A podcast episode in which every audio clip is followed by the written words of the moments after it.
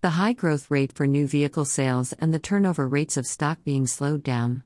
The sales of new vehicles have been raised because it is far from the ownership of the current values of the car than the saturation levels compared to any of the developed countries.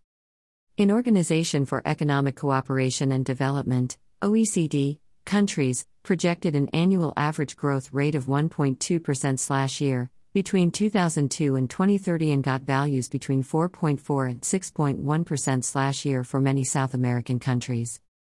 In the second challenge, for the U S, the vehicle service life is expected to be sixteen point nine years and a life of one hundred twenty thousand miles, circa one hundred ninety-three thousand one hundred twenty-one kilometers, to a useful way of life as compared to the lifetime expected for a vehicle in Colombia is twenty-six point one years with respect to three hundred sixty-five thousand eight hundred seventeen point six kilometers.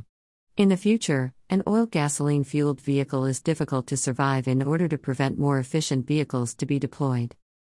But nevertheless, in order to control C O two emissions from the Colombian passenger car fleet, conventional and lightweight B E Vs are looking at the option more promising.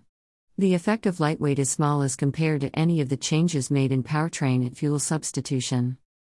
It is expected that the C O two emissions in twenty fifty are going to be larger, and in the future to control the C O two emission through lightweight cars is going to contribute less.